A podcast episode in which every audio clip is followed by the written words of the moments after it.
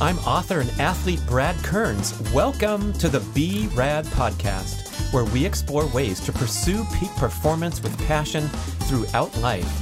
Visit bradkearns.com for great resources on healthy eating, exercise, and lifestyle. And here we go with the show. If you exercise and you sprint specifically, your ATP4 channel is properly polarized. So brain health, that's one of my favorite things.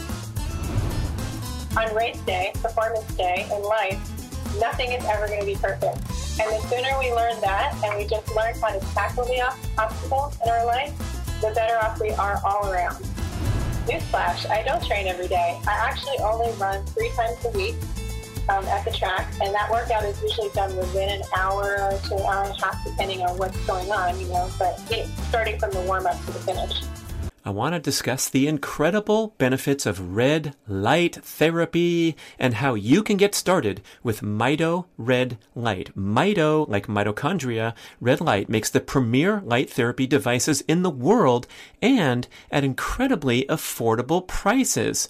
I stand in front of my Mito Pro 1500 unit every morning, carefully exposing my eyeballs, other important balls, and my entire body to special wavelengths of red and near infrared light. When I tell people about my daily devotion to red light therapy, they typically ask, does this stuff really work? And the answer is yes, and there are thousands of studies supporting its effectiveness. Here's how. It's called photobiomodulation, where specific wavelengths of red and near-infrared light, red's visible, near-infrared is not visible, that's why it looks like only half of your panel's working, these wavelengths help mitochondria in cells throughout your body produce more energy and clear waste products more efficiently. Red light exposure helps mobilize nitric oxide trapped in the mitochondria and allows oxygen to return to the cell and increase ATP production. The benefits are proven again and again for skin health, muscle recovery, joint pain, and numerous inflammatory conditions. Red light therapy is also beneficial for circadian rhythm alignment, because we generally get far too little direct sunlight and too much indoor blue light from screens and light bulbs at the wrong times. You don't hear much about this benefit of red light therapy, but when I turn on those lights, first thing in the morning, as soon as I wake up, I walk across the hall, I stand in front of the panels, and I feel instantly awake and energized.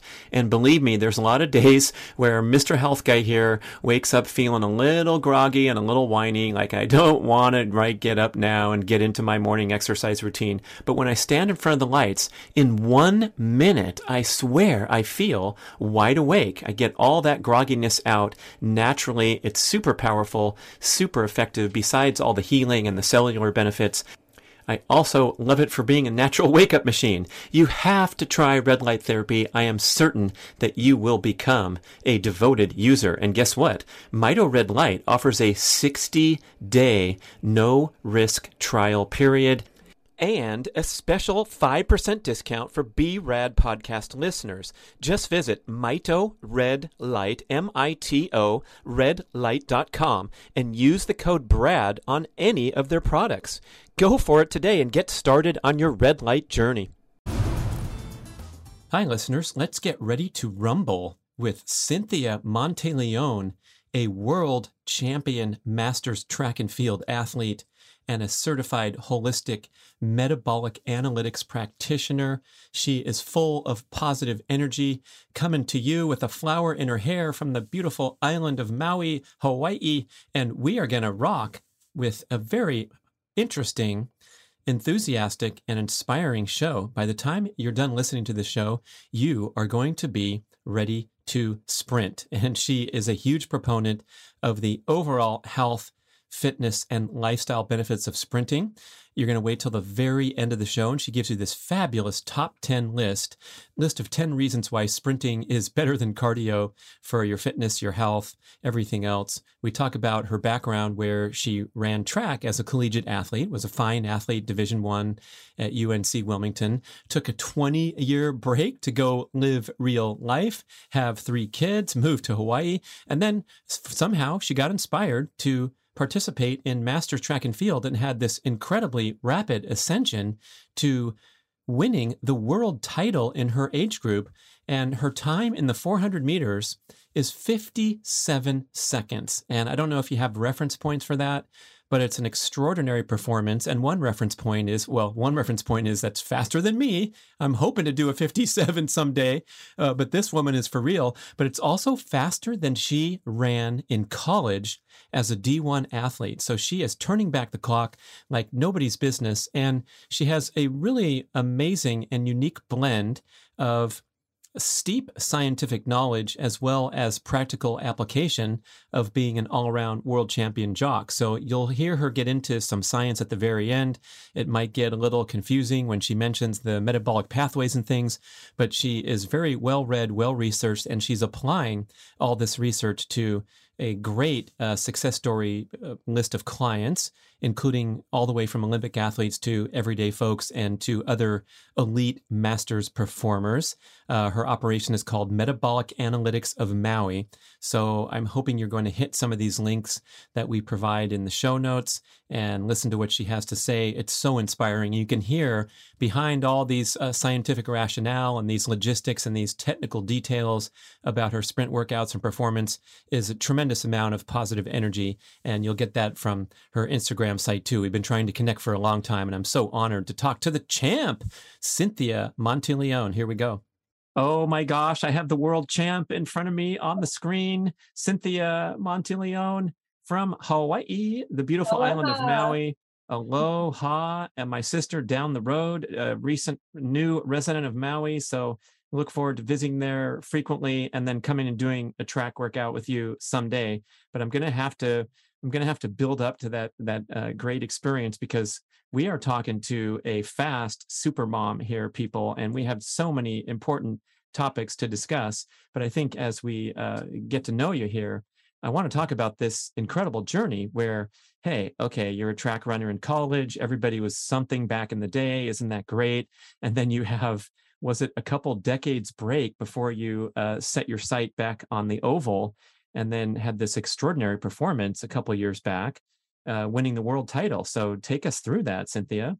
Yeah, sure. I love to share my story because I have a passion for helping others thrive. And if someone can be inspired or learn from my story to not give up on their goals or dreams, or just give that extra little bit, that's why I'm here. So I did earn a scholarship to Division I school, University of North Carolina, Wilmington. And I was actually a 400, 200 meter runner mostly, but my specialty ended up being the 500 indoors. I was top 5 in the East Coast in the 500. And I would say I was never like conference champion. I was never at the NCAA meet. I wasn't at that caliber, but I was good enough to still hang with, top 5 in the East Coast. So that being said, so 20 years later, I took a break. I got married. I had kids.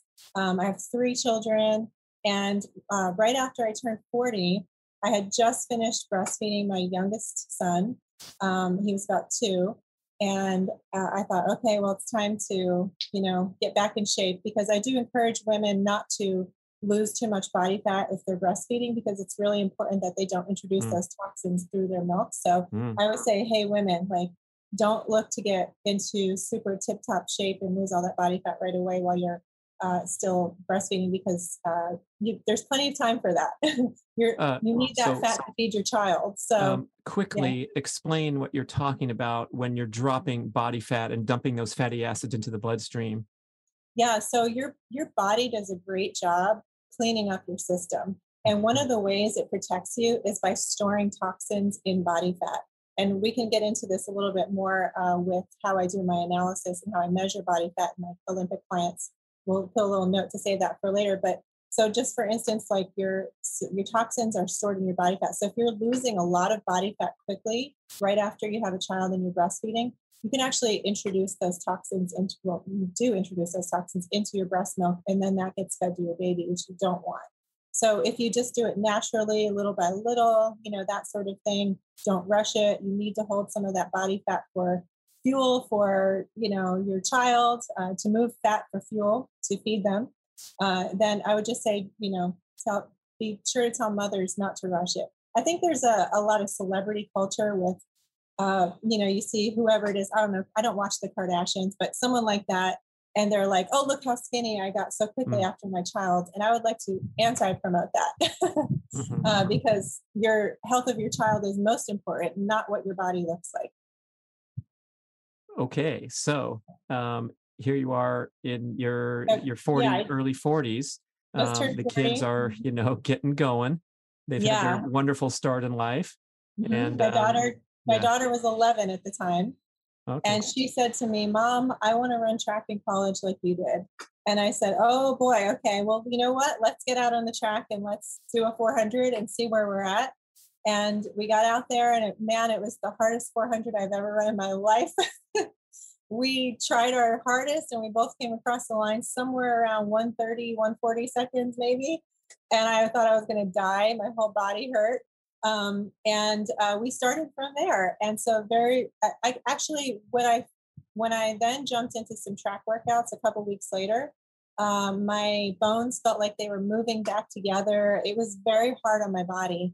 And I pulled my quad and my hamstring right away because I just jumped into it. I didn't know what I was doing really. Right. And so I stopped and I said, okay, you know what? I started to learn from this mentor, Charles Poliquin, through one of his students. I'm going to go to himself, and I'm going to learn from him.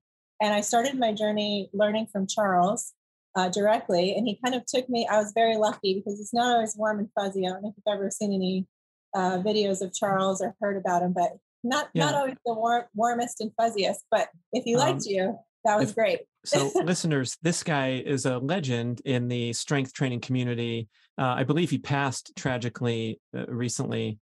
2018. Yeah. So that was really rough in his 50s.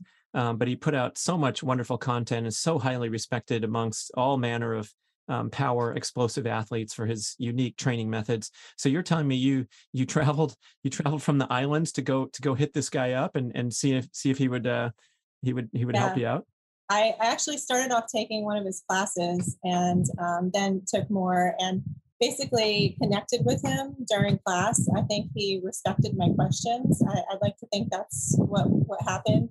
And he started sending me messages. And I was like, every time he would send me a message, I'd run to my husband. I'd say, oh gosh, Charles sent me another message. Like, that's how much I revered this man, because Brad, still, years later, every single thing that Charles taught me, when I put it into practice with my clients or myself, it works 100% of the time. How many things that work 100% of the time? Every time it works, what Charles said. And he was years ahead of the research, 20-30 years ahead of all the research. And so it is tragic that we've lost him because we lost our oracle into the future, basically, because things that, Andrew Huberman and different experts are talking about now is new discoveries. Charles already knew and taught us 20 years ago. So he did have a genetic heart issue. I can't say, I'm not his family, so I can't say exactly cause of death and that sort of thing. But he outlived his genetics by at least 20 years, I believe, doing his little biohacks as well. Now, he also did a lot of experimenting and that sort of thing. So his personal journey is his journey, but what he taught works 100% of the time. And I am so fortunate that I was able to take that and build myself from that knowledge, and then now continue to change people's lives, whether it's an Olympian or whether it's someone with autoimmune issues, that sort of thing. So there I was on the track, and I started to learn everything the right way from Charles and started to implement that. And I got a 4th place ribbon at my first national championships. And by so this is how long after you started? This was at age 41. So a year or some later, you went to the nationals. Yeah. And placed national. Up 4. That's incredible progress. Thank you. I ran a 61. So I went from a 140 to a 61. Nice. Just what is that? A 50% improvement rate in a year. Yeah. It's just amazing but I dedicated a lot of time to it, 3 times a week training, still the same kind of schedule I have now, 4 times a week strength training, 3 times a week running. So, but the keys were, and we can talk about more, were what I was putting in my body for fuel and things like that. Mm-hmm. So there I was with my 4th place ribbon, and man, I wanted to throw that thing in the trash because I lost by 0.1. And I thought, you know what? I never want a fourth place ribbon again. And so I hung it up in my gym for years as a reminder that I don't want a ribbon. So and darts so at it and have a dart contest. Yeah. I vowed I will come back next year and I will win the national championship. And this stuff, people, you're talking about USA track and field masters meets. And this is like the level of performance is incredibly high when you're talking about the people that are dedicated to it and come to the nationals and fly there. These are really serious people. A lot of them have a strong background like you did, or maybe even beyond that. We're talking about former national level runners. Right. Mm-hmm. Okay. So you're going back the next year with revenge in your heart. Yeah. So I show up for indoors. I don't run indoor track really, you know, like I did in college, but I hadn't run since college indoor tracks. So I show up at indoors and I won the 400 and the 200 to my surprise. And then I went, you know, the relays with my club. And then I came back outdoors and I won again. And that's the same one that I believe that was Spokane. So I believe that's where David Pitts was. Who's one of your clients who won the my division and who I initially was so captivated by, and just seeing the level of performance. And, you know, we joke about being in the older age groups, but tell us your time in that national title in the 400. That time it was a 58 flat. So if you're not familiar with that, people, it might be fun one day to go to your local running track and, you know, it's 400 meters. The straights are around 100, the curves are around 100. So try to run just a straightaway at 58 flat pace and you'll see what I'm talking about. That would be a 14 something, or let's say 15 seconds is giving you a 60 second pace. Yeah. It's an astonishing speed for anybody. Let alone a 42-year-old female who's had 20 years off and is coming back having a little fun with the flower. I don't think you had the flower in your hair when you were running 58 flat, or did you? I did, yeah. That's your signature. Fact, you can't let it go. I mentioned with one of the other ladies who was very competitive in my age group who said, I wore a flower in my hair first. Why is she wearing a flower in her hair? Woo, the drama on the track every time. Did I graduate to high school back again? Right, that's right. Your times are as good as college, and so are the emotions from the competitors. That's hilarious. Yeah, so whatever. I said, I'm from Maui. I don't know why she does it. But yeah, that's right. Come on. Yeah. So I ran that 58, and then I went to Spain that year for the World Championships. And I wasn't sponsored by my supplement company yet. And so I wasn't on all of the supplements that I now believe in and put people on and that sort of thing. I was kind of finding my way at that point with my education. And I got a stomach bug on my, Wednesday. I ran my semifinal on a Wednesday and my final was on a Friday. And I had basically waterfall diarrhea for 2 days. So I was depleted. I showed up. I didn't even know if I could show up to my race. I called Charles. He was in the air actually to Estonia at the time. And he called me back right away. And he said, immediately go to the nearest pharmacy and take 10 charcoal pills every hour until symptoms subside.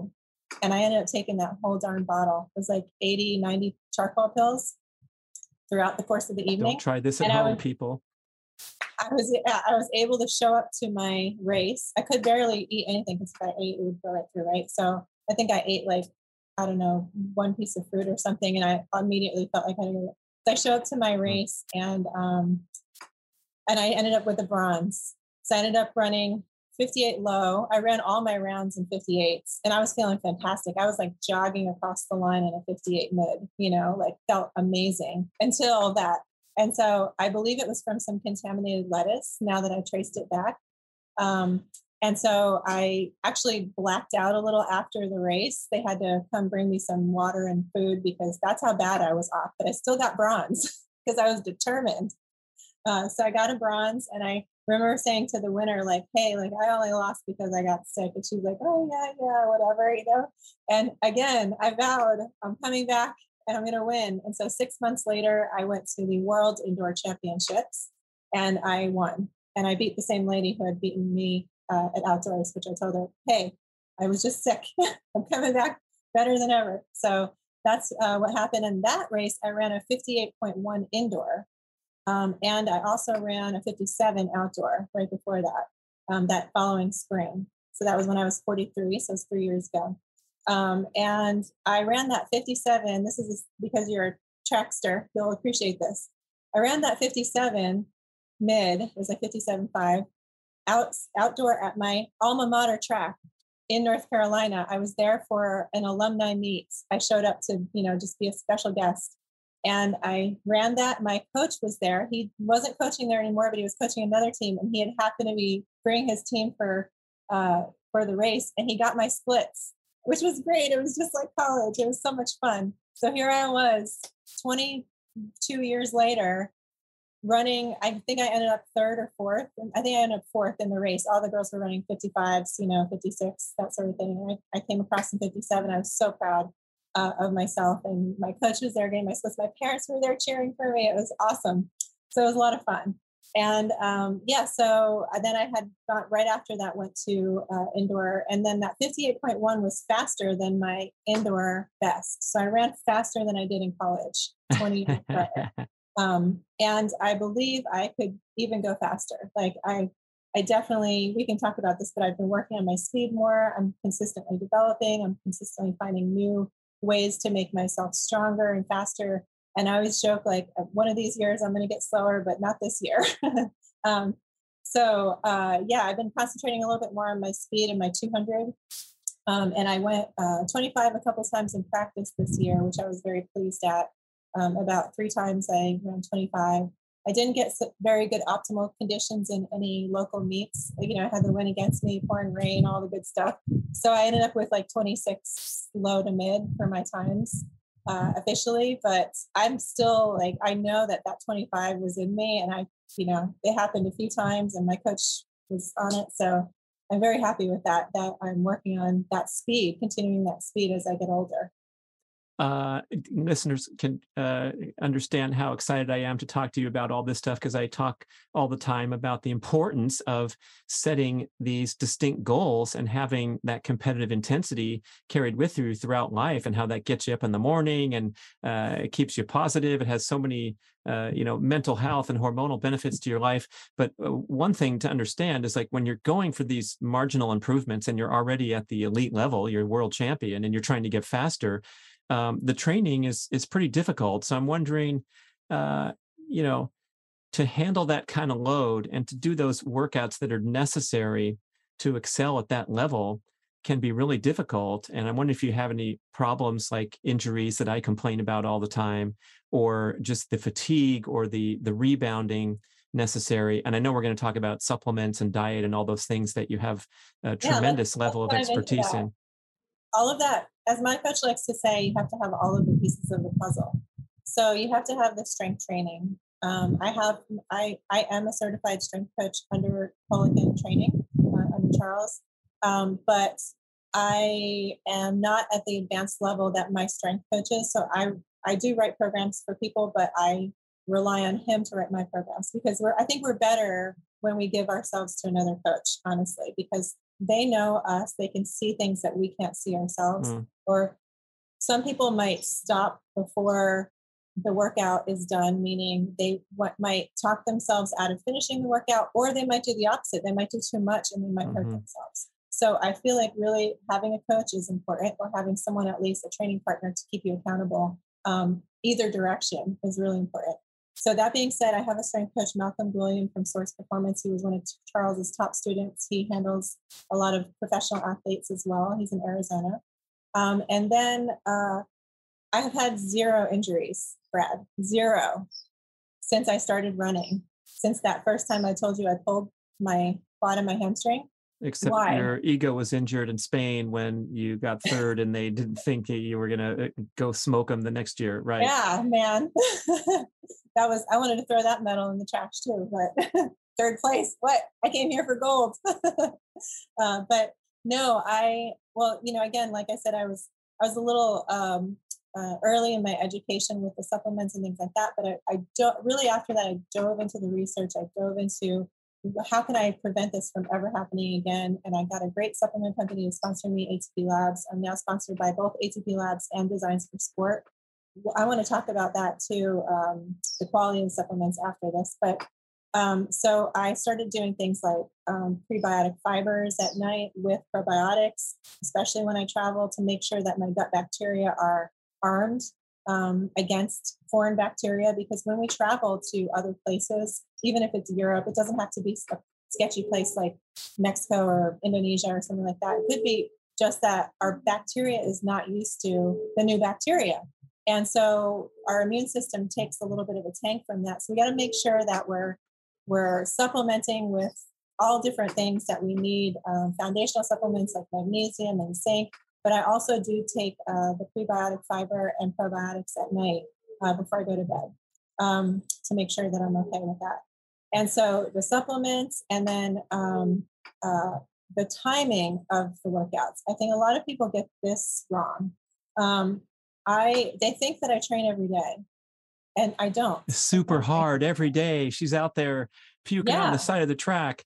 No. Yeah, I am very protein forward. I consume 200 grams of protein a day minimum. And so people have asked me, is that because you train every day? And I'm like, newsflash, I don't train every day. I actually only run 3 times a week at the track. And that workout is usually done within an hour to an hour and a half, depending on what's going on, but starting from the warm up to the finish. But really within an hour, that workout's done. I strength train 4 times a week, but as I get closer to season, it drops to 2 to 3 times a week. Sometimes even once a week if I'm really, close to peaking. And that is only an hour, because Charles used to say, if you're in the gym longer than an hour, you're making friends, not progress. He had some really great one-liners. Right. I think important behind that, and you're also mentioning that your track workouts don't take that long. And I think people have a lot of flawed notions about this, that like this lady on Maui must be living and breathing and just obsessing about track day and night in order to become world champion. But you just rattled off your entire time commitment, and it's certainly within reach of almost anyone. Not that your times are, but it's interesting to know. 7 hours a week. Yeah, and I mean. Maybe quote, eight with like a little few minutes here and there. You know what I mean? Watching video analysis of technique or whatever.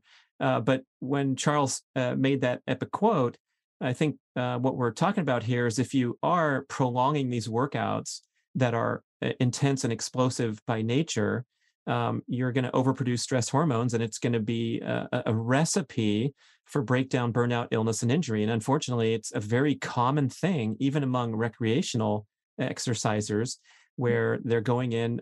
We know some ladies at the local health club will go and do back-to-back classes. So they're out there with heart rates jacked through the roof because they're not super fit to begin with. And they're pushing their bodies literally harder than the world champ here on the screen and on the mic. So I'd like to dig in more to and a lot of people are like, you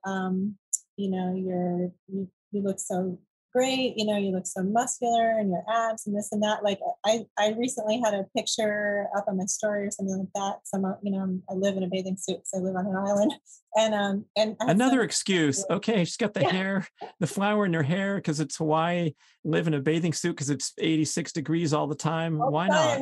Why not? Like exercise clothes or bathing suit is pretty much my uniform. But yeah, and they said, "Oh, you're so jacked," and this and that. And I thought, how funny, because I haven't even lifted weights in like 4 weeks. This is all from intense sprinting, because as I taper my lifting, I intensify my sprinting.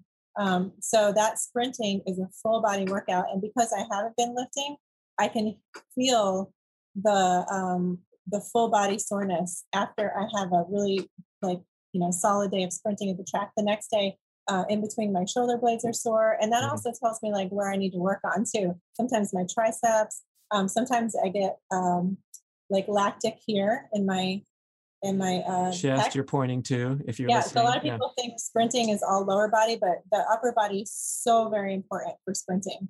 And then let's see, my quads are usually a little sore. My hamstrings are not usually sore. Sometimes my calves. So I can tell the full, but my abs are sore. So the full body workout from sprinting, and we can go over it too, but I have a top 10 of why sprinting is better for aging than endurance training. So I basically, back to your question, I've got the strength training, the supplements, and then also the cycling of the workouts. I think that is very, very important to make sure you have enough recovery, because as you mentioned, these stress hormones, the cortisol, is through the roof. Well, as Charles pointed out, our species was designed that if we're getting chased by a tiger, we're not really interested in reproducing, although he used a lot of other identity. So we're not interested in that. And so because our testosterone tanks when we, and our reproductive hormones tank when our stress hormones are increased. Or starving over the winter in our ancestral example, when there's not enough food. Yeah, all the hormones are going to tank. Yes, exactly. So we want to keep our hormones balanced and at optimal levels. And one of the best ways to do that is through this cycling and making sure you have enough recovery.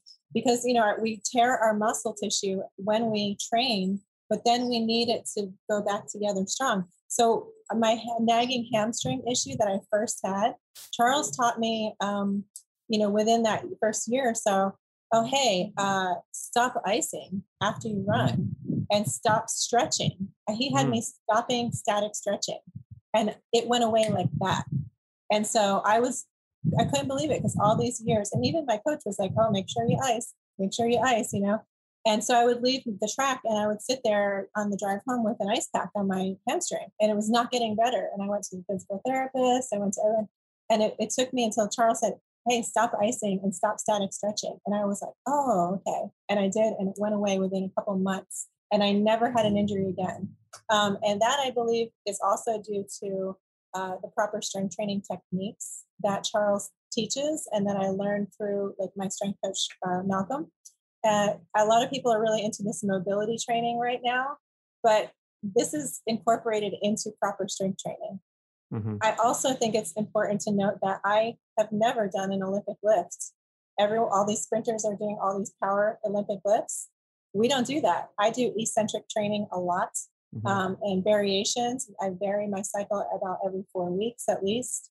And so all of these little tiny lessons that, again, are just all the way back to Charles and his teachings, keep me healthy.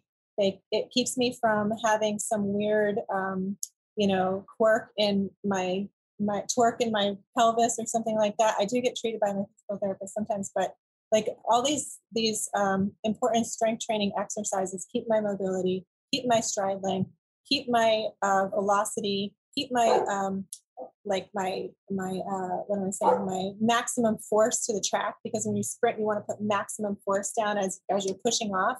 This all comes from proper strength training and proper track training. So my coach also knows, I used to show up and give him the list, like, I'm a little tired, I'm a little sore from lifting, I'm a little this, I'm a little that. And then he'd go, okay, you're going to do a 500, you're going to split 59. I want you to come through 116, and I'd be like, oh, okay. Like, I learned very quickly. He doesn't care. And so I stopped giving him the list, and I ended up performing in practice a lot better, because I just showed up and I was like, instead of thinking what felt a little off with me, I felt like, okay, I'm going to dominate this workout no matter what, because let's face it, on race day, whether it's your work is your performance, like a meeting or something like that, on race day, performance day in life, nothing is ever going to be perfect. And the sooner we learn that, and we just learn how to tackle the obstacles in our life, the better off we are all around. So whether that's a track workout or a meeting or your job or whatever it may be, best to concentrate on what we're going to be good at and have that optimism and that positive attitude than to think about, oh, I might feel a little freaky, I'm old, I'm this, I'm that, don't give yourself an excuse. That's what I would say. So those are the major elements. I also went to an animal protein-based diet. I eat steak an hour before I run the 400. The carnosine buffers. It used to be lactic acid, right? But now they say it's not lactic acid. It's a calcium ion issue. Right. Right. So a minor nuance. It's what everybody thinks. Yeah. But it's the lactate is used for fuel, and so the burning sensation is not from. It's not from lactate. Lactate is a valuable energy source, but it's from the something about the acid accumulation in the. Yeah. Say it again.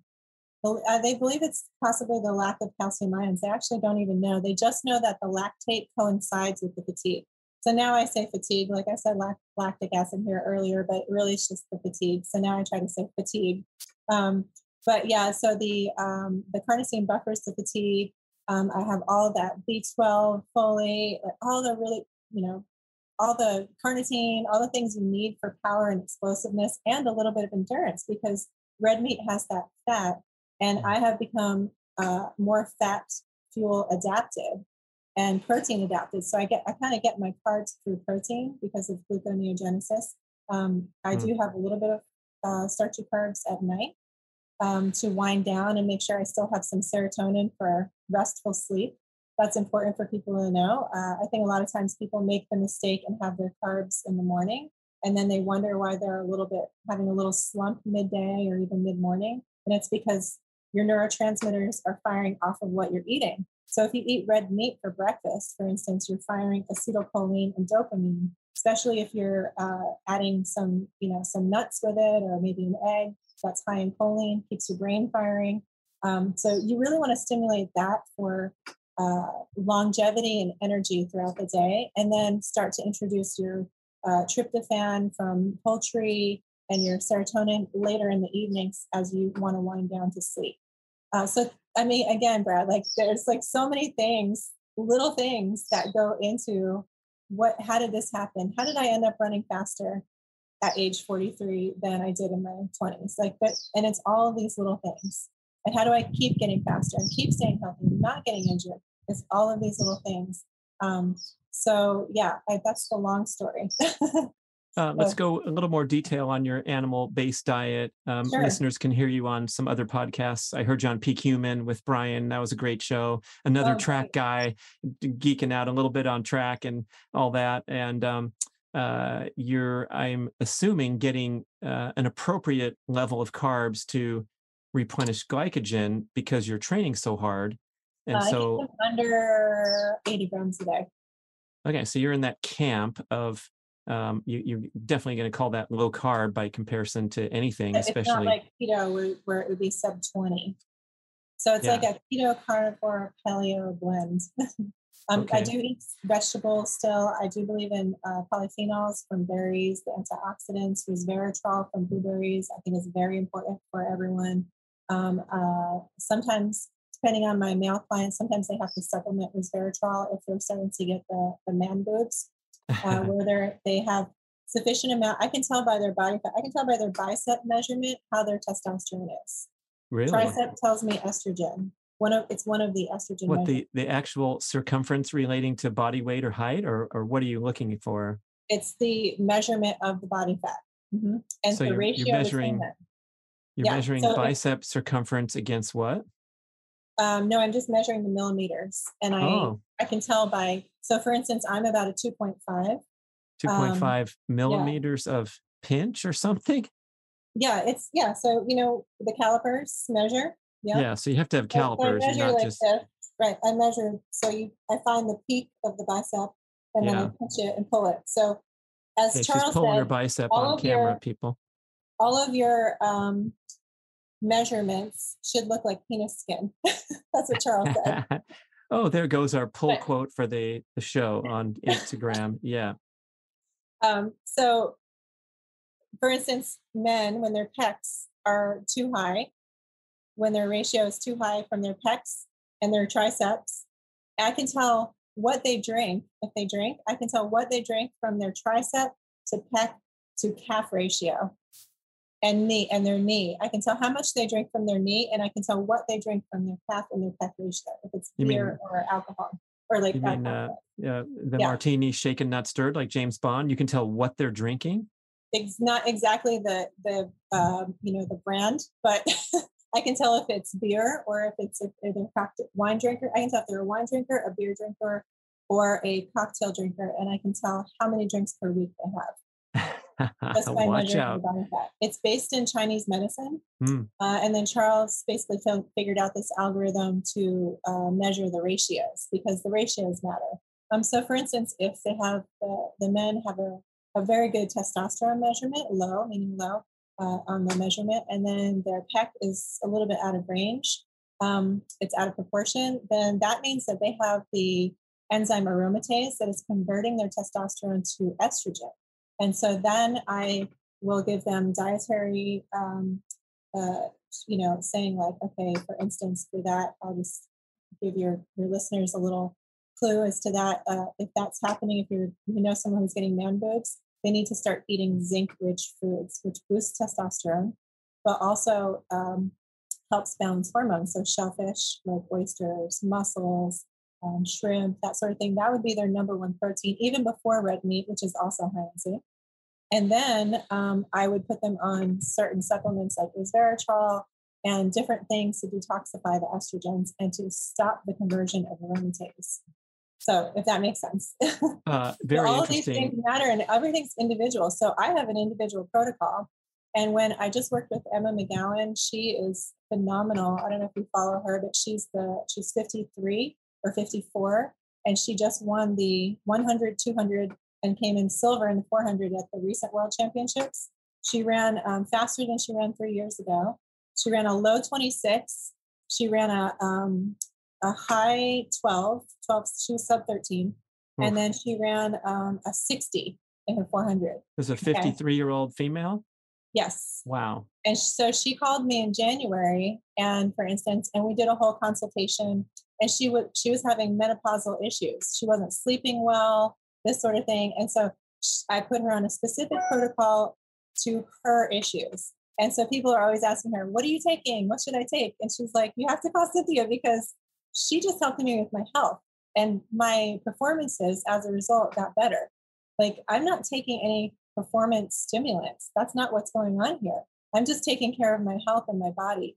And I think that's a really valuable lesson for your listeners, is that you don't have to be a world champion seeking track athlete to be a champion in your life and health.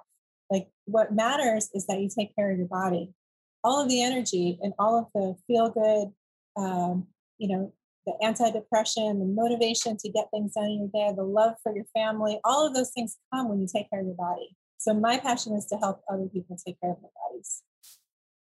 So Charles, you call him your mentor, and he was teaching you all these tips and tricks. But as far as your coach specifically for track preparation, that you're talking about a different coach, are you working directly, or is this a remote relationship? So, and regarding Charles, like I got the foundational tips and tricks from him, and then I continued that research on to even further go in depth on things. So I read about 50 medical journal articles a week, at least. I try to read a couple of books a week. Charles said one of the best things you could do is learn to speed read. So I try to intake a lot of information. I'll pick like one subject, like Alzheimer's or or tocotrienols or something like, you know, and I just dive into all of the research. I read all of it, the pros, the cons, you know, how the mechanisms are working. And I start to read the patterns. And I think that's where I found that my specialty goes above and beyond just general metabolics that Charles taught, is because I really dive in and read the patterns per individual. That being said, my track coach is amazing. His name is Rudy Huber.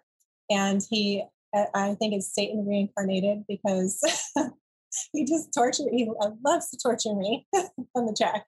No, but I love it too. I love the challenge of the workouts. And he's a former decathlete, former Division I runner himself. I believe he is, what age group are you? I think he's turning into the 55 age group, actually. I'm 55 to 59 age group. Yeah, I think he's going into that group next year. And so he's thinking about having a comeback, but he won a couple Masters Championship back in the day years ago, when he I think late 30s, early 40s. But he's mostly just passionate about coaching kids. He's a high school coach. He's coached Olympians. He knows track inside and out, and he's got the perfect coach's eye, in my opinion. And if you don't know what that is, it's when you look at an athlete and you can tell immediately when they start running, what their issues are, how they can become stronger, what workouts they need, what type of runner they are. And you can see pretty much the future, how they're going to develop if they do these things right. Greetings, my fitness-minded listeners. I want to acquaint you with the Primal Fitness Expert Certification Program, the most comprehensive home study multimedia fitness education course in the world. If you want to enhance your personal knowledge of all aspects of leading a healthy, active, fit lifestyle, this total immersion course will be life-changing. I'm the lead instructor and author of the course, and we have 14 chapters of extensive written content with over 100 accompanying videos covering topics such as general everyday movement, including micro workouts and dynamic workstation tips, the full experience of gym-based strength training in all the different modalities, a complete presentation on all aspects of sprinting, both running and low impact options, an assortment of high-intensity interval training and high-intensity repeat training strategies, a detailed education on the principles and practical application of aerobic endurance training, and extensive commentary, the most you will find in any publication, on all aspects and symptoms of overtraining and burnout. We even have fascinating peripheral topics like integrating nasal diaphragmatic breathing, dynamic stretching, injury prevention, and developing a peak performance mindset. It's really something, this course. We went all out for over 2 years with a great team to develop this amazing home-based fitness education for you. And you get one-on-one expert email support and private Facebook group connection throughout your studies to ensure that you absorb everything optimally and you pass your series of exams and get certified. So go to primalhealthcoach.com/Brad to enjoy a very special limited time. And I'm not kidding. This is big time discount just for you. 25% off your tuition. A fantastic premium offer at primalhealthcoach.com/Brad for the most comprehensive fitness course you can ever find. Am I correct? Have you experienced that before? That sounds like a pretty awesome coach. I can't say I've had any masters like that. I appreciate Phil Maffetone's work a lot with the endurance athletes, and he proclaims that his 180 minus age formula was originally devised by looking at the change in the athlete's gait when they hit a certain heart rate, indicating that the metabolic stress was increasing. And so it's a non-scientific calculation, but so relevant. And then you can go recalibrate that or validate that in the lab when you look at gas exchange, and indeed the person's aerobic maximum is around 70 to 73% of max heart rate, which oftentimes corresponds with a change in gait. And so those nuances that the coaches notice. I read Dan Pfaff's newsletter. I'm sure you've heard of him, and he talks in those terms where it's way beyond the mechanics and the logistics. And I think anyone listening that's in the personal trainer realm, where we have this, fixation on the mechanics of athletic training rather than on the nuances. And I think it's great to hear the content from you. And people, if you don't believe her about reading all these journals, just go hit her Instagram for a moment and you'll see these really thoughtful and detailed commentary with scientific reference, and same with on your website. So it is going in deep here, and then walking your talk too with the performances. Yeah. And, and with my clients' performances. So Annie Koons, for instance, she when I met her, she was having like a plateau in performances, and she was a little bit concerned about losing her graph money and things like that. And the nutritionist that they were working with at the Olympic Training Center was saying things like, "Oh, you're doing everything right." And when she was like, "Clearly I'm not, because I'm almost 20% body fat and my performances aren't getting better." And so, I kind of opened her mind to everything, did an analysis, she bought in, she did everything.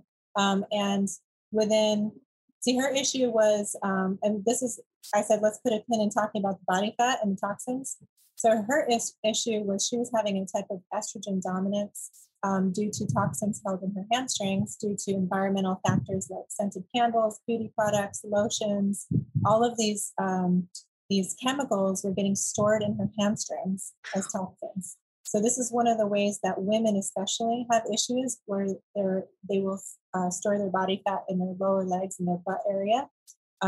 So with it, we did the whole basic flush of these toxins and changed her eating habits and got rid of all of the toxins in her environment. And I came back, I think 8 weeks later, She had gone from 19% body fat, I believe 18 point something, maybe 19, to 12.5% body fat that quickly because of eliminating these toxins. And her performances started skyrocketing.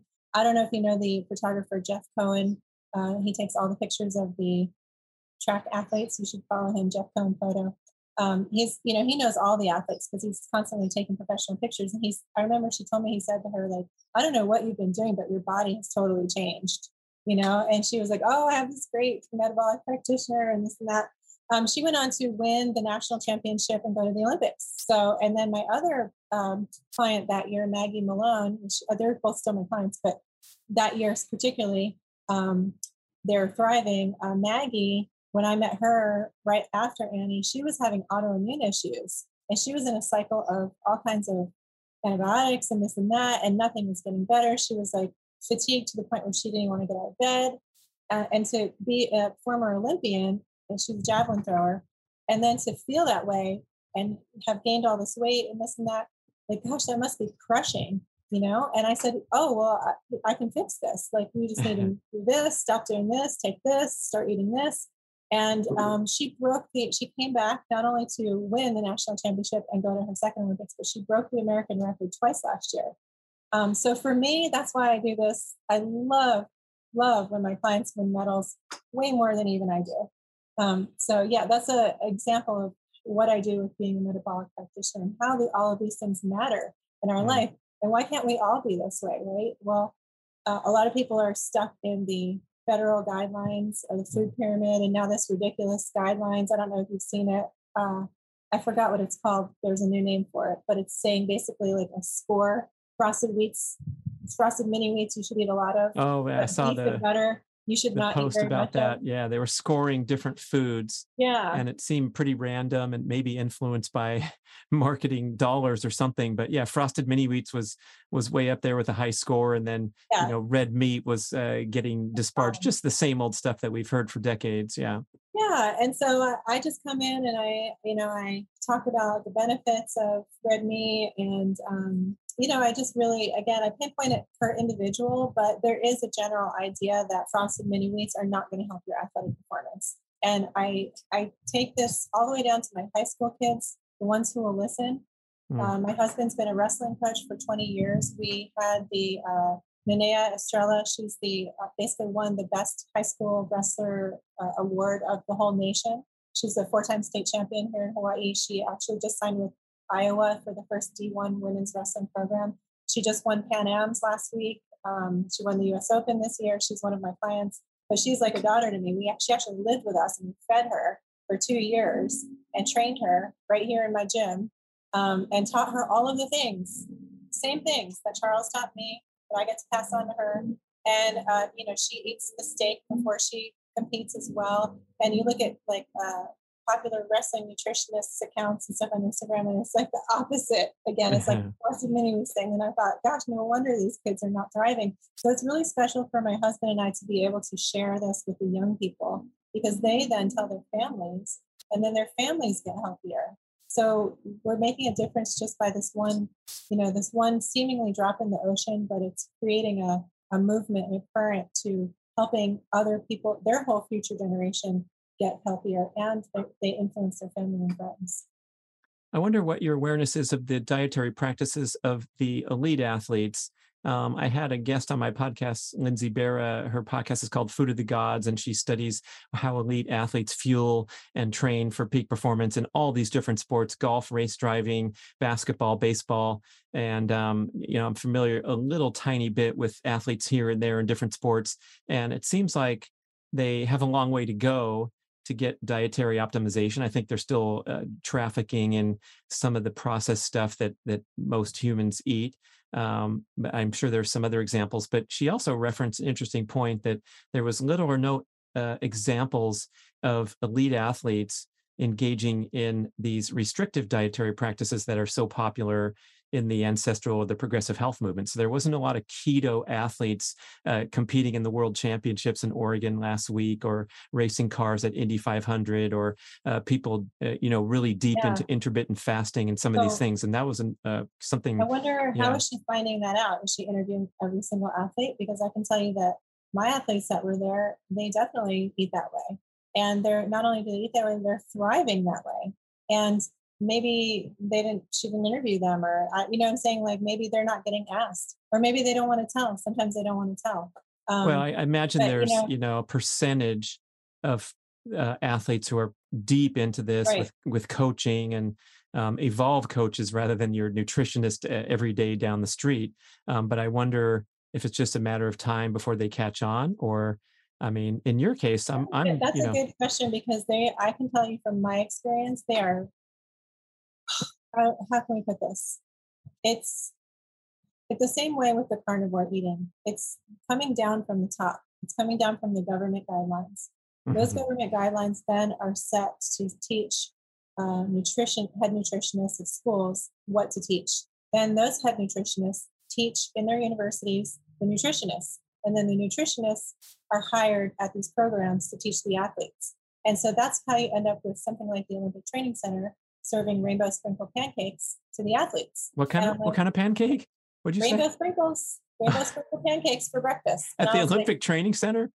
Yeah. And I was goodness. Like, my husband's like, are the Russians working in the kitchen? What's going on? You know, like, we're trying to sabotage our athletes. They're so into their Powerade slushies there, which I'm very anti Powerade, Gatorade, because nobody needs to be consuming all those artificial ingredients, inflammation, corn syrup, you know, or even if it's natural cane sugar, it's still too much.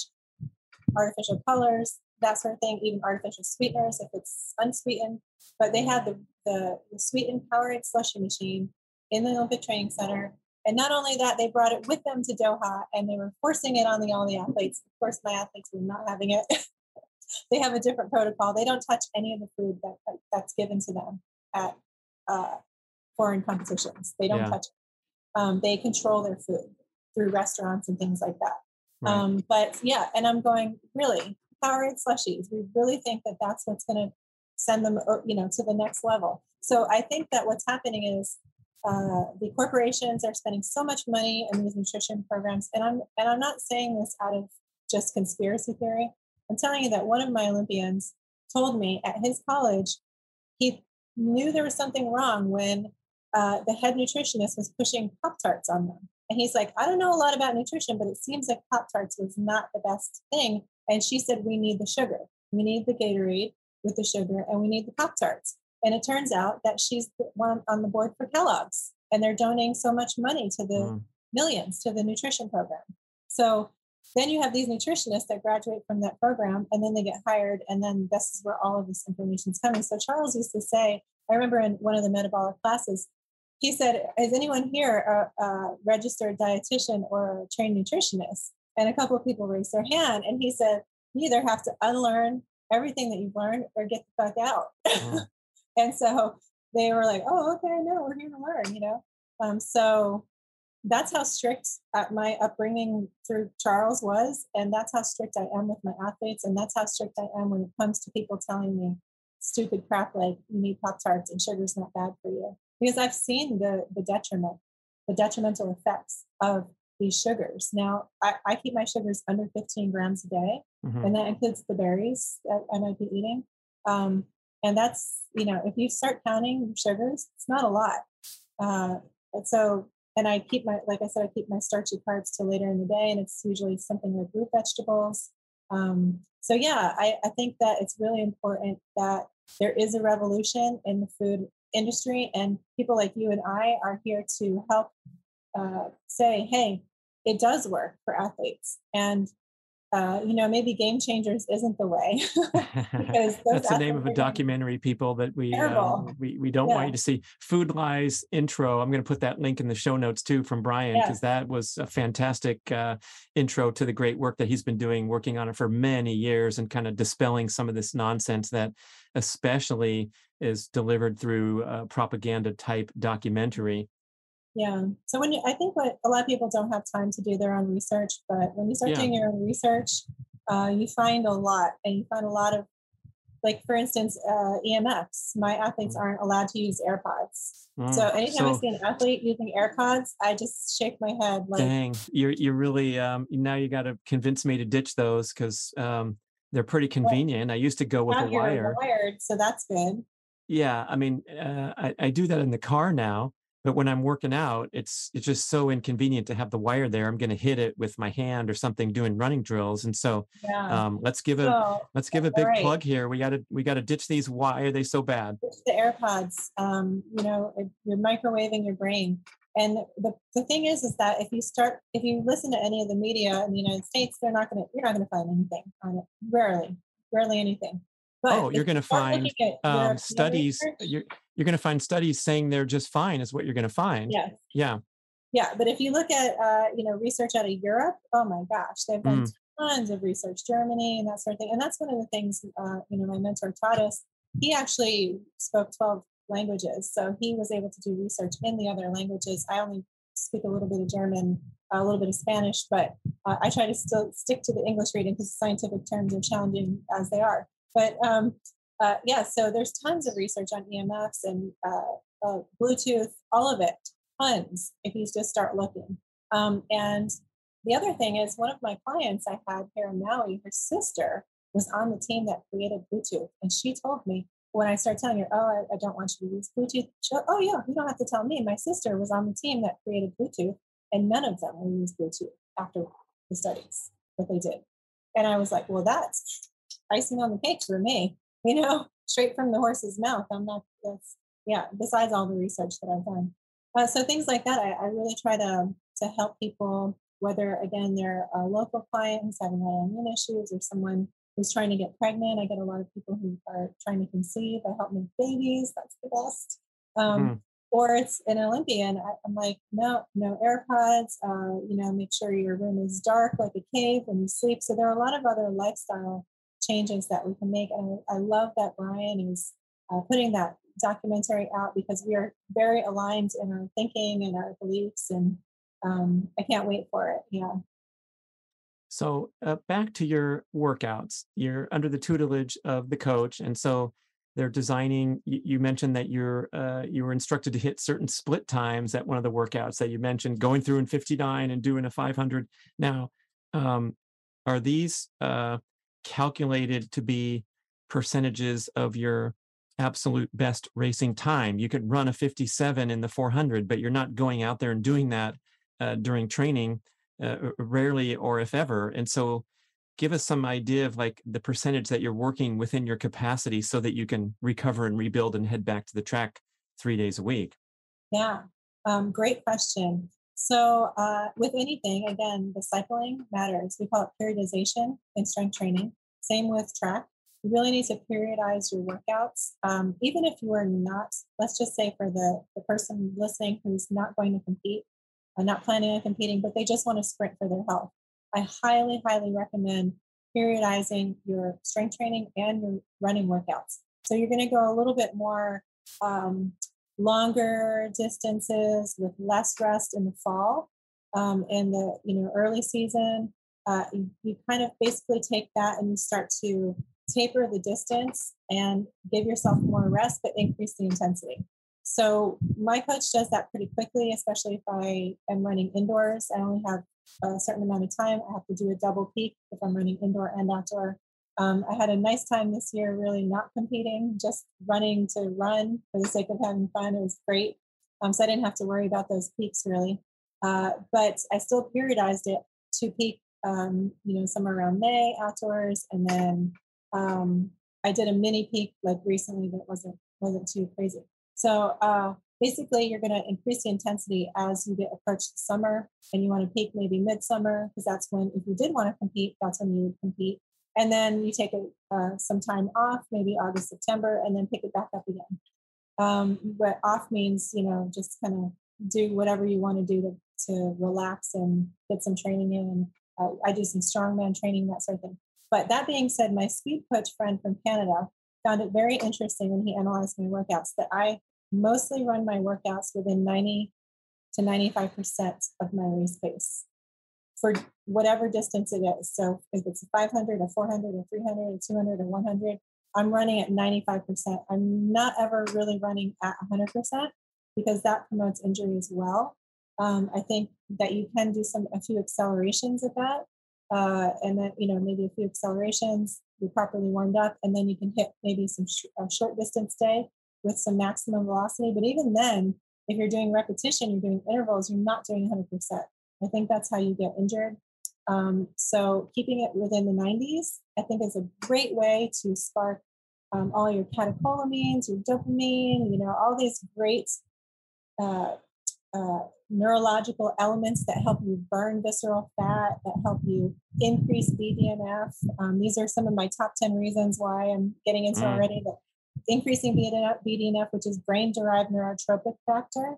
It's like protein that's fertilizer for your brain. It keeps your brain active. It keeps it neuroplastic. It keeps you learning. So this increases more during sprinting than endurance training.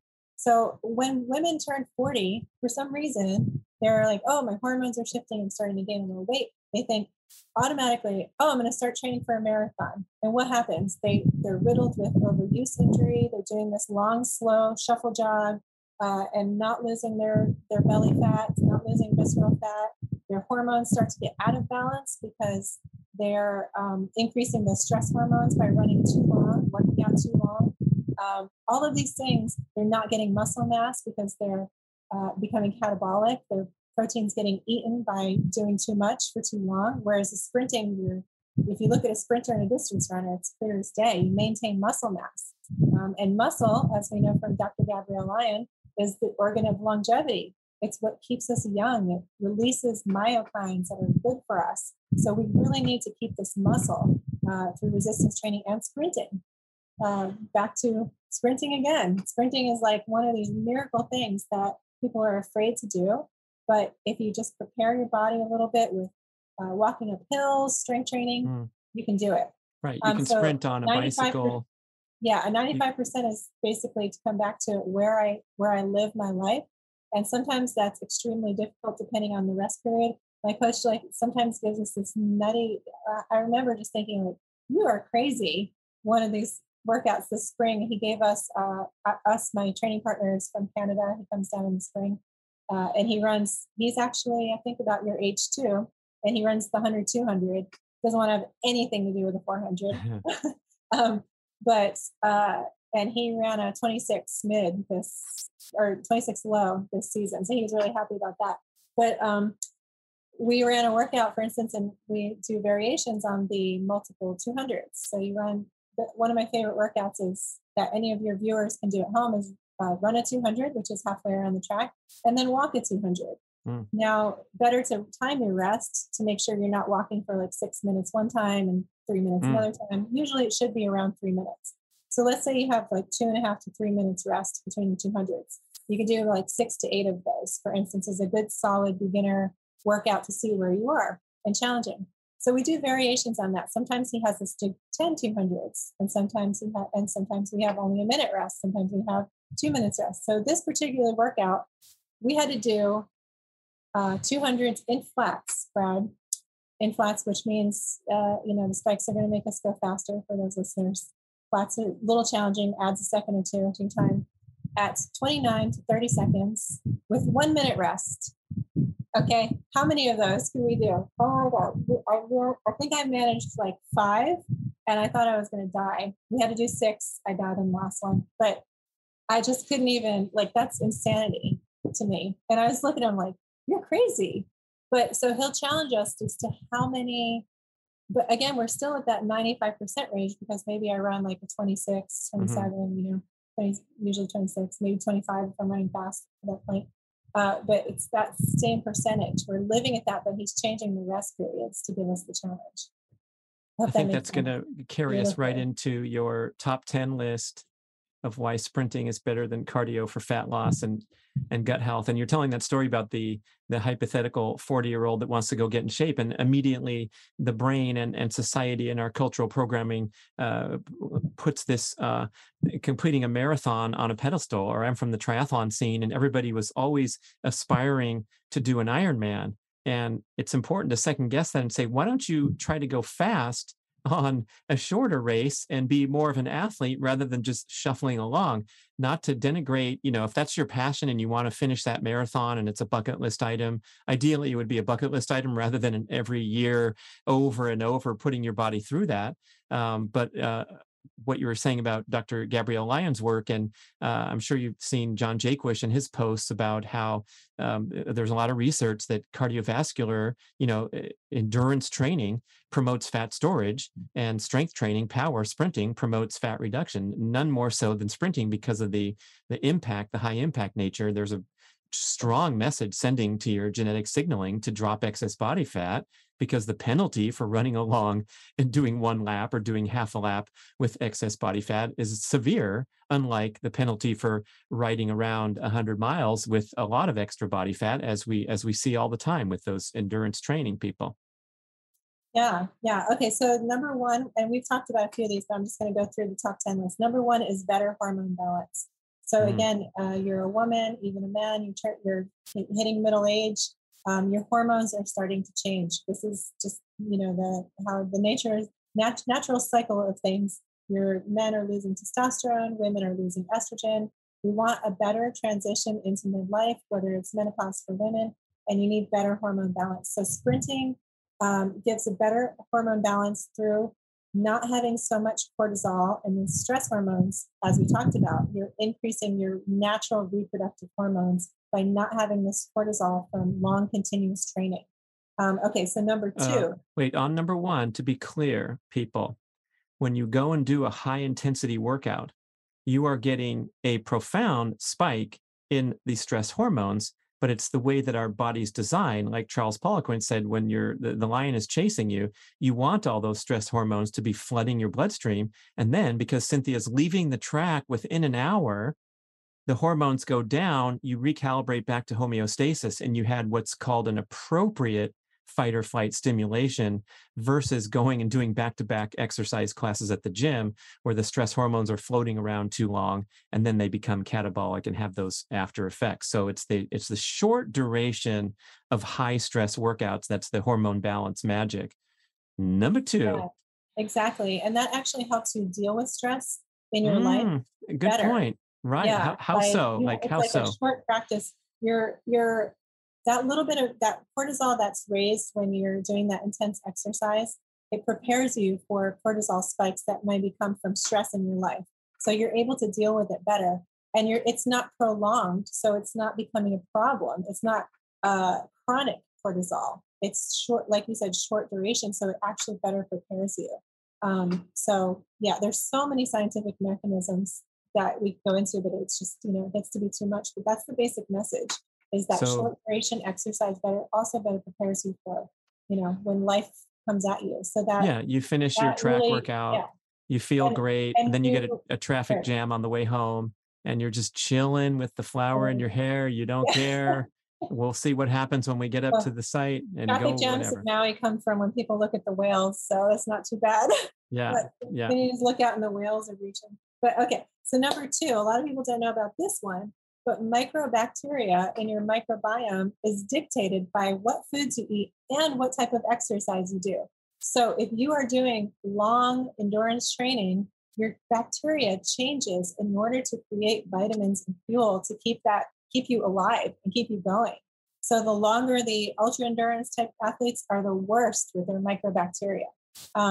And when I go deep into the studies, it seems that the one microbacteria called Prevotella is abundant in endurance athletes.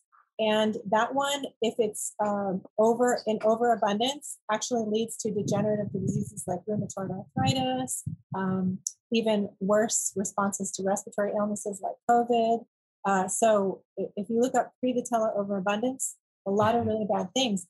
The other thing that comes from Prevotella is if you look it up, what types of foods increase Prevotella, it's vegetarianism or veganism.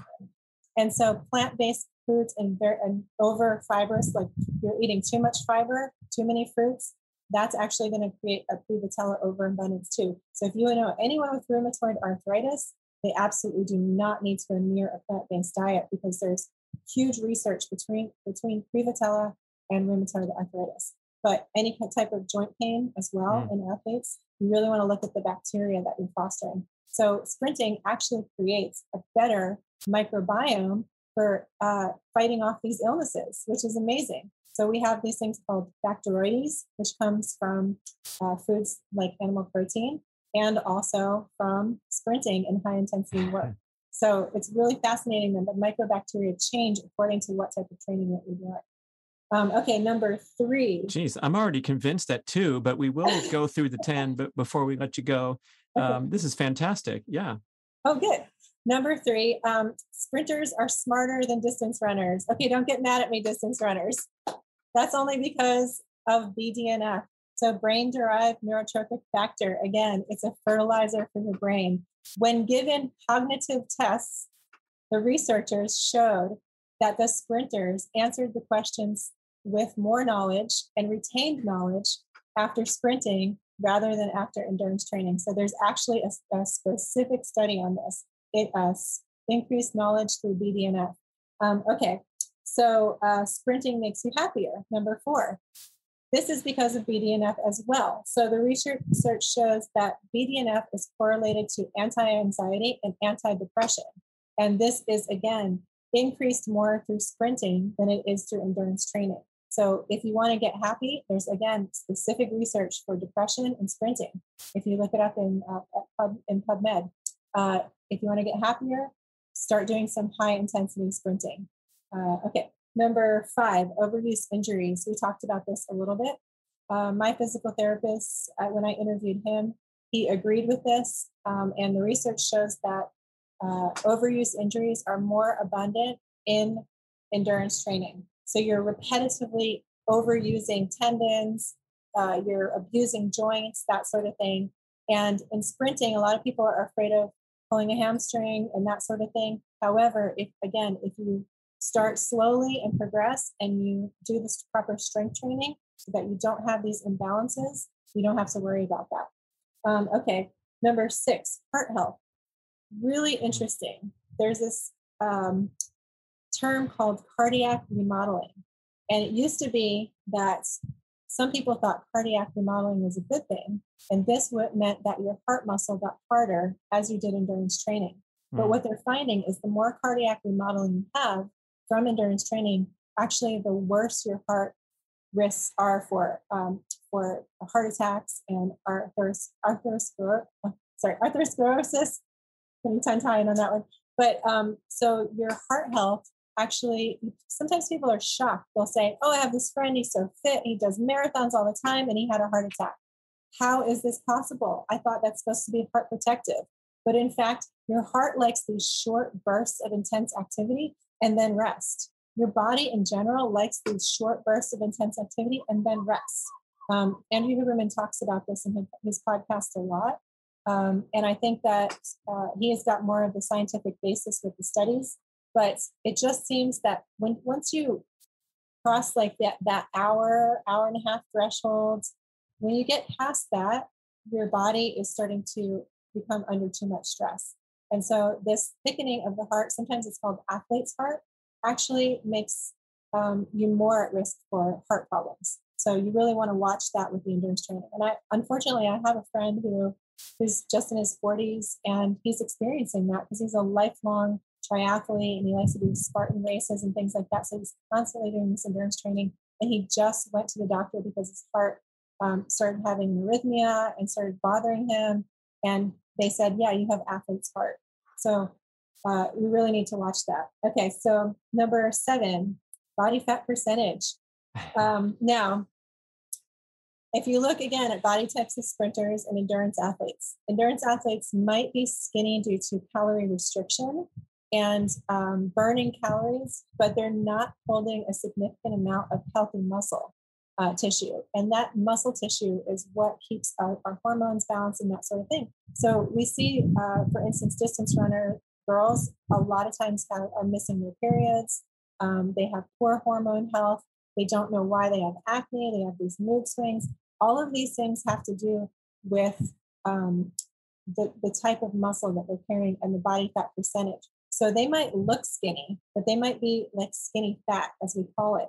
And I've found this many times. So the body fat percentage, if you're looking to lose that little bit of body fat percent and be in the optimal range, which Charles discussed as between 12 and 15% for a female, and 6 and 10% for a male, no matter what your age, This is where you need to be living for optimal health and well-being and performance. And I can attest to that. Under 12, we start getting into, for women, a little bit of the thyroid, some thyroid issues, and under 6 for men. But if you're living in that range, you're doing well. If you're above 15 for a woman and you're like 18, you're just borderline. You really want to be in that 12 to 15% range. And the best thing to do is sprinting for this. Why? Because sprinting, in research, they show it burns body fat for 2 hours after you're done sprinting. The distance running, you have to run for 2 hours and burn the body fat. And then when you're done running, it stops. But sprinting, you run for 20 minutes, you burn that body fat for 2 more hours. This is why Dr. Sean Omar has done a lot of work with visceral fat scans. And he shows that sprinting is the best thing to eliminate visceral fat as well, which is, you know, adipose fat is what I measure on the outside, and then visceral fat is the fat around the organs. Sprinting, he says, is the best way. Okay, so body fat percentage, number 7. Number 8, we talked about helps build muscle mass as we age. So just not too much to go into there. We need that muscle mass. If you look at the 100-year-old sprinters in Masters Track, or my friend Krista Boarding Nong, who's 85 and is crushing world records in the 60 and the 100 and long jump even. She's just crushing it. She's just incredibly mobile and spry and just on it. All of the things we just mentioned, she's smart, she's happy, all of those things. And she lifts weights. She does resistance training. So the sprinting and the resistance training help her, both help her hold muscle mass. So muscle mass as we age, very important.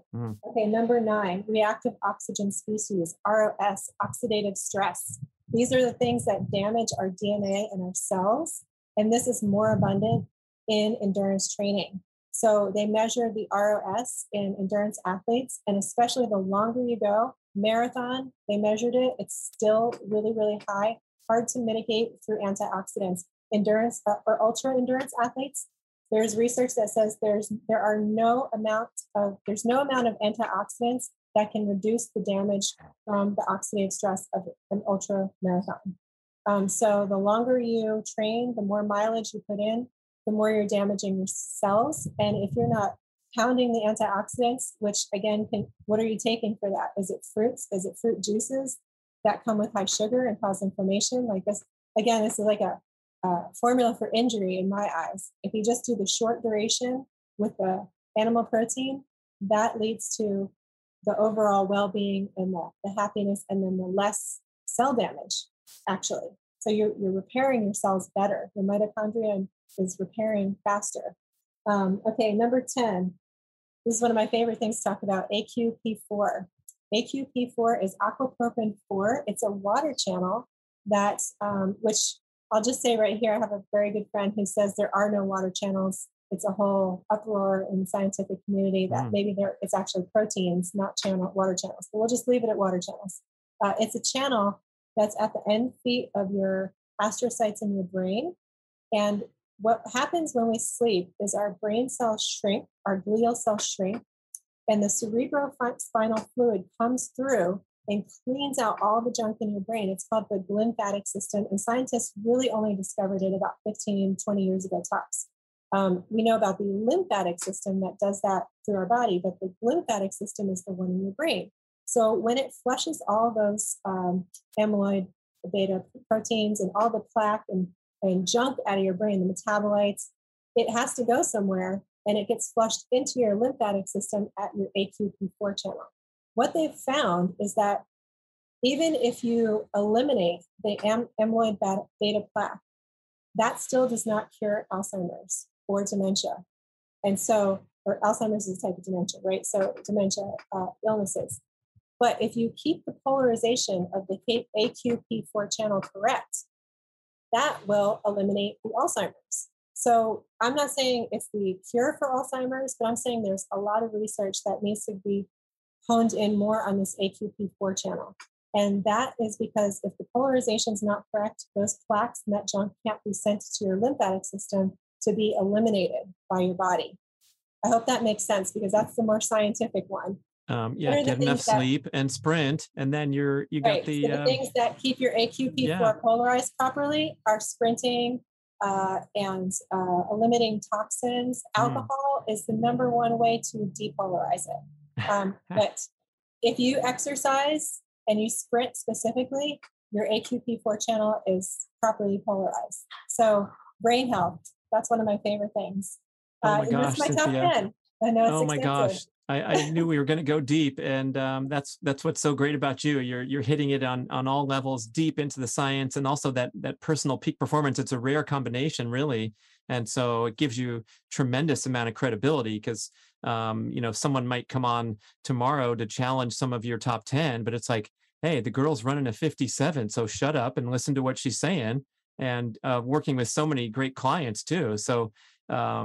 People, really we gotta get connected with this girl. So tell us about your two awesome Instagram channels and elsewhere, how we can learn about your services, especially the consultations and the offerings that you have for anybody. Yeah. Mahalo. I appreciate it. So Fast Over 40 is my Instagram, my main Instagram, and then MamStrong808 is my business Instagram. I have an assistant that runs it, but I interact with it, of course, and she tells me all the messages and things like that. But she's mostly likes to concentrate on posting like what supplements she likes and we like and that sort of thing. So MamStrong, and then my website is mam808.com or .org, either one. So mam808.org. And that's when you can schedule a consultation. I'm booked for July, but I have some available for August. I don't always have availability. And I do in-person in Maui. Occasionally I'll pick a city and I'll take up like 4 or 5 appointments in that city. Nice. And so sometimes I might be in your neighborhood. You never know, for in-person consultations, which are the most accurate, but I can still get a very good picture through phone consultations. And those I schedule on my website as well.